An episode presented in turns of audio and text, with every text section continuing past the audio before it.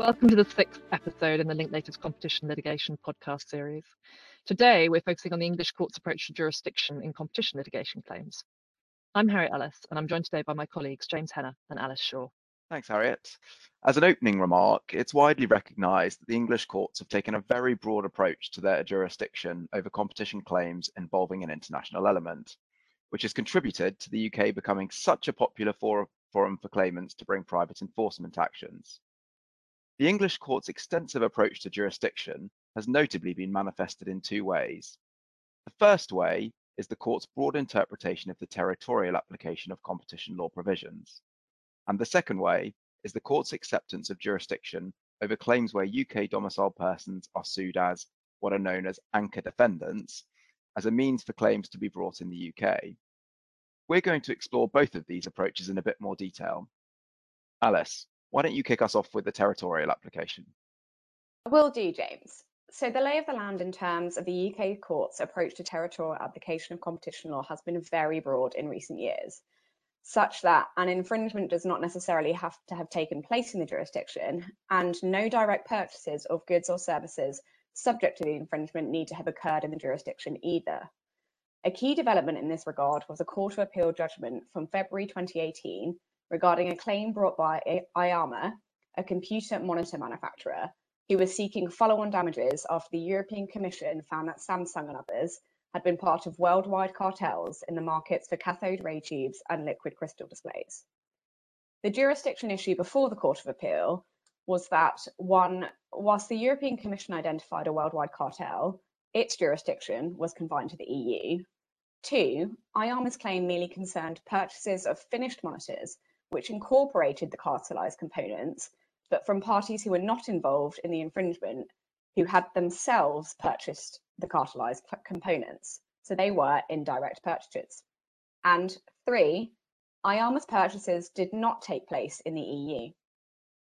In an attempt to get around these issues, IAMA argued that products were sold by them in the EU, so there was a finding of a breach by the EU Commission and an impact on the EU market.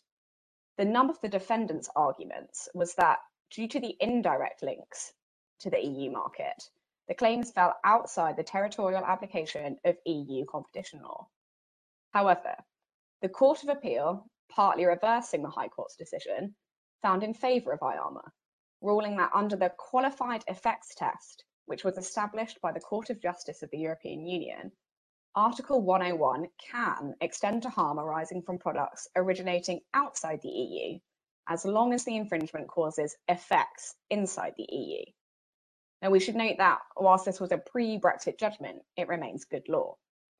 The court crucially found that the territorial application cannot be determined adversely to the claimants on a summary basis, and that it was at least arguable that the effects of a worldwide cartel in the EU fall within the scope of Article 101. An appeal to the Supreme Court on this point was rejected. So, as things stand, provided an arguable case can be shown that an infringement has had effects inside the EU, a competition damages action can be brought on the basis of EU law. That's right, Alice. The iiyama decision certainly appears to open the door to claimants who allege they've suffered indirect effects of competition law infringements here in the UK, to enabling them to bring private enforcement claims here, even if the infringement occurred elsewhere. Let's talk about the second of the ways the English courts have shown themselves to take a very broad approach to jurisdiction. That's the generous approach taken over competition claims involving anchor defendants. For context, an anchor defendant is a defendant who's included in the claim for the primary purpose of providing a ground for the court to accept jurisdiction, where it might not otherwise do so. This is most frequently pursued under Article 4.1 of what's commonly referred to as the Brussels Recast Regulation. That provision makes it mandatory for national courts of member states to accept jurisdiction over a claim in respect of a defendant that's domiciled there. So, if you can prove a defendant is domiciled in the jurisdiction, this can act as your hook, or rather anchor, for claims against further defendants also to be heard in that national court. Two key cases have set out the English court's approach to anchor defendants in competition litigation. And, spoiler alert, the approach is essentially that the court will see if the anchor defendant knowingly implemented the anti competitive behaviour.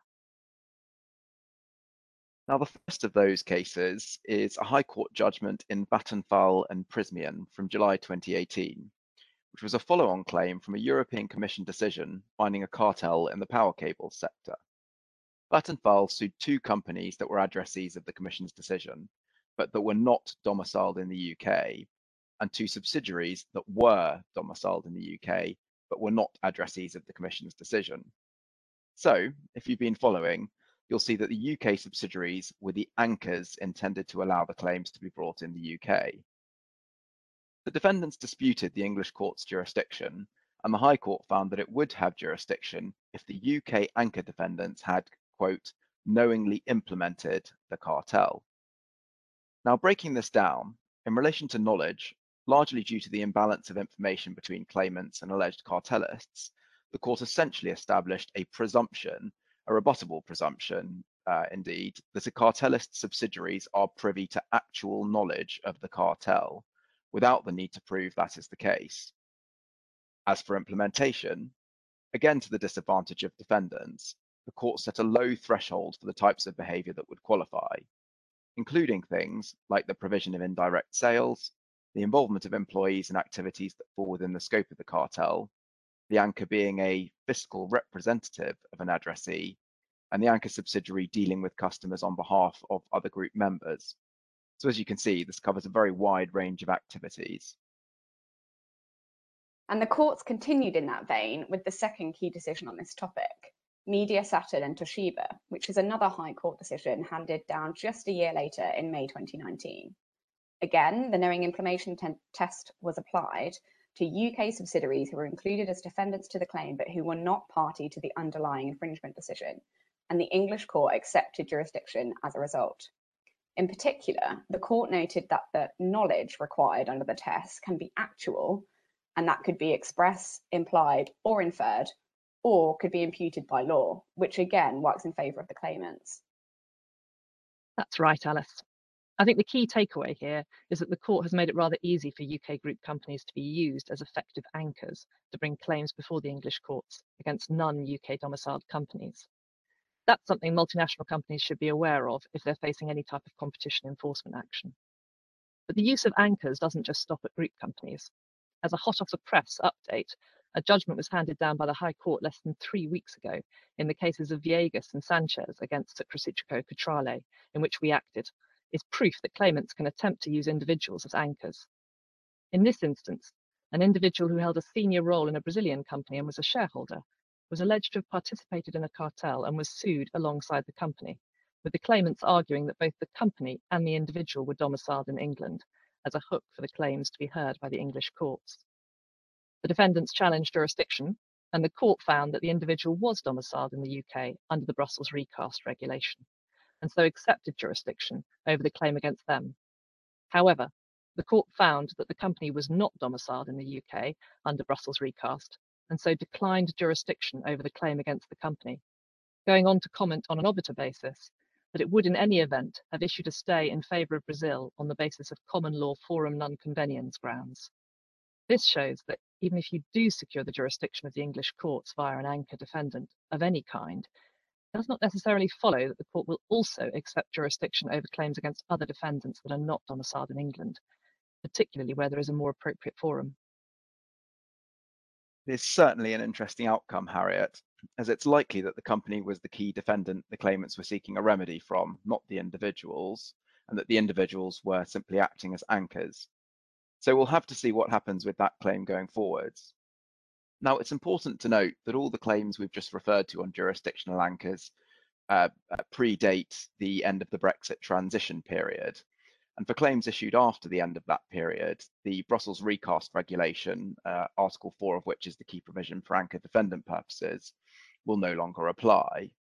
Now, um, while that is the case, it's worth noting that over the last three or four years, the English courts have shown themselves increasingly ambitious in their attempts to police parent companies in respect to the actions of subsidiaries. Now, while we're yet to see this in a competition context, it has been quite eminent in a in an ESG context. And there have been two particular Supreme Court judgments in Okpabi and Shell and Vedanta and Lungowe, where the English courts have shown themselves um, to have a very low threshold for what's required from a parent company in order for it to be liable for the activities of its, its subsidiaries and to be a leg legitimate target for jurisdiction purposes. And in the ESG context, that has included things like KPIs for senior executives, which are related to ESG, um, and group-wide policies which cover ESG. So I think it's quite likely that when we see those kinds of claims being brought in a competition context, the English courts will take a similar approach. Now, all of this teaches us that it's especially important to think ahead to any potential hooks for litigation that may follow public enforcement action and getting litigators involved early to help mitigate the risk of unwanted actions and identify whether English jurisdiction is a realistic prospect. Thanks, James. And that brings us to the end of our sixth episode. Thank you all for listening.